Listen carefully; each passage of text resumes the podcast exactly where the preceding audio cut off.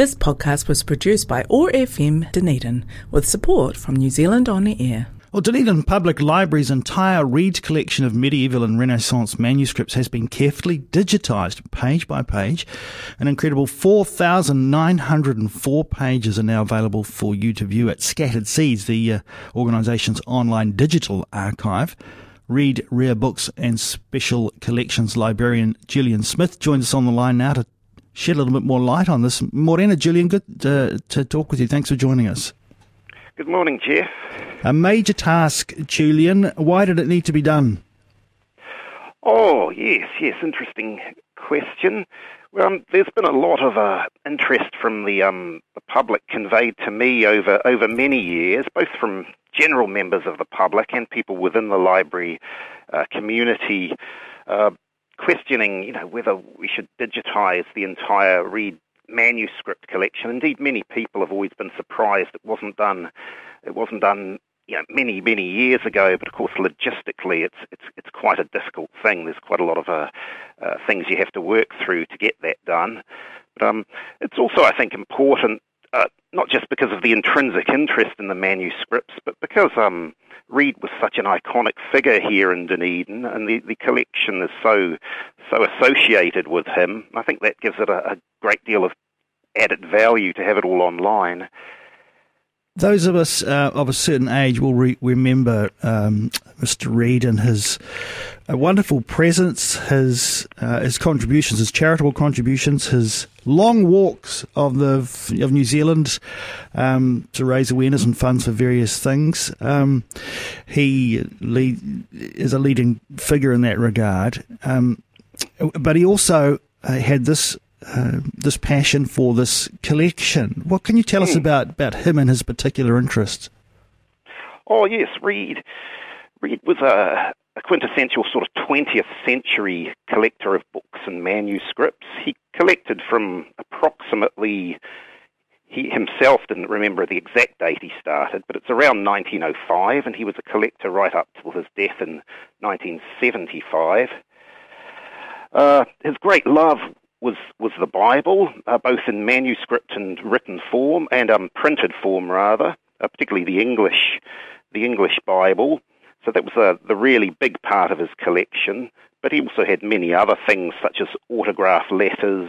He had a great Dickens collection, a Dr. Johnson collection as well, and he also collected what's known as association books, which are books which are uh, inscribed by famous people or containing their book plate or book label.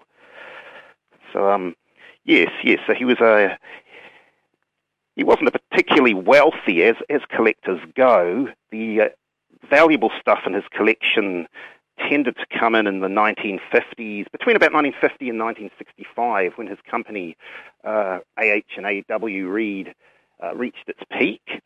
His original gift came slightly earlier. His, his original gift of books came in 1948 to the city of Dunedin. But that was a relatively small collection compared to what he added later in the um, in the 25 odd years uh, thereafter. There are 13 manuscripts in this collection. Yes. Tell us about the earliest of those.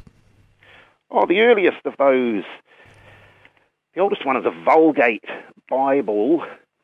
Um, it's a Latin Bible dating from approximately 1275, so it's a late 13th century one. It comes from the Oxford region in England, and it's on extremely fine, fine vellum, what Reed would have described as uterine vellum, um, vellum from presumably a very a young calf. Uh, it's, it's an extremely uh, small, small print. Uh, and you'll you'll find that online there. And that, the oldest one is the one known as Reed MS1. You um, will have had to take, of course, extra care, and I guess you take extra care mm. with everything you handle. But the, but this is part of the, the issue with digitising, um, actually handling the manuscripts in a way that is not going to compromise them in any way. Yes, yes, that's correct. And there were very many logistical issues to, to work through. I had to meet with, they were done externally by micrographics of, of Christchurch, and I had, they were good enough to come down and um, personally examine the collection to look at any um, any issues, and they. there was also the transportation uh, issue. There's, um, it would have been a, a, very nervy thing just to rely on a courier to take them to Christchurch, but uh, my preference was for a micrographics representative to come down here and take them directly to Canterbury w- without any stops, because even a stop for lunch at the the Lagonda or whatever constitutes a risk to the uh, to the collection. So I was very keen to to minimise the risk there. And in terms of handling, they um, they very much um had a survey with me over any potential risks that were unique to individual items before they were to begin the, the digitisation uh, process. It's very keen to understand what you're looking at with each individual individual item. The condition uh, varies somewhat between manuscripts, and this helped to prevent any damage uh, from occurring during the uh, capture process. Of the 13 manuscripts, uh, uh, which is, uh, in dollar terms, the crude dollar mm-hmm. terms, which is the most valuable? definitely Reed MS6 which it's not the prettiest one. The prettiest and the most valuable are quite different. A Reed MS6 is, is the Wycliffite Gospels. that's because a Wycliffe was a translator, a very early translator of the Bible in about the 1380s in Britain, at a time when it was very, um, very illegal, very um, sacrilegious to translate the Bible into English.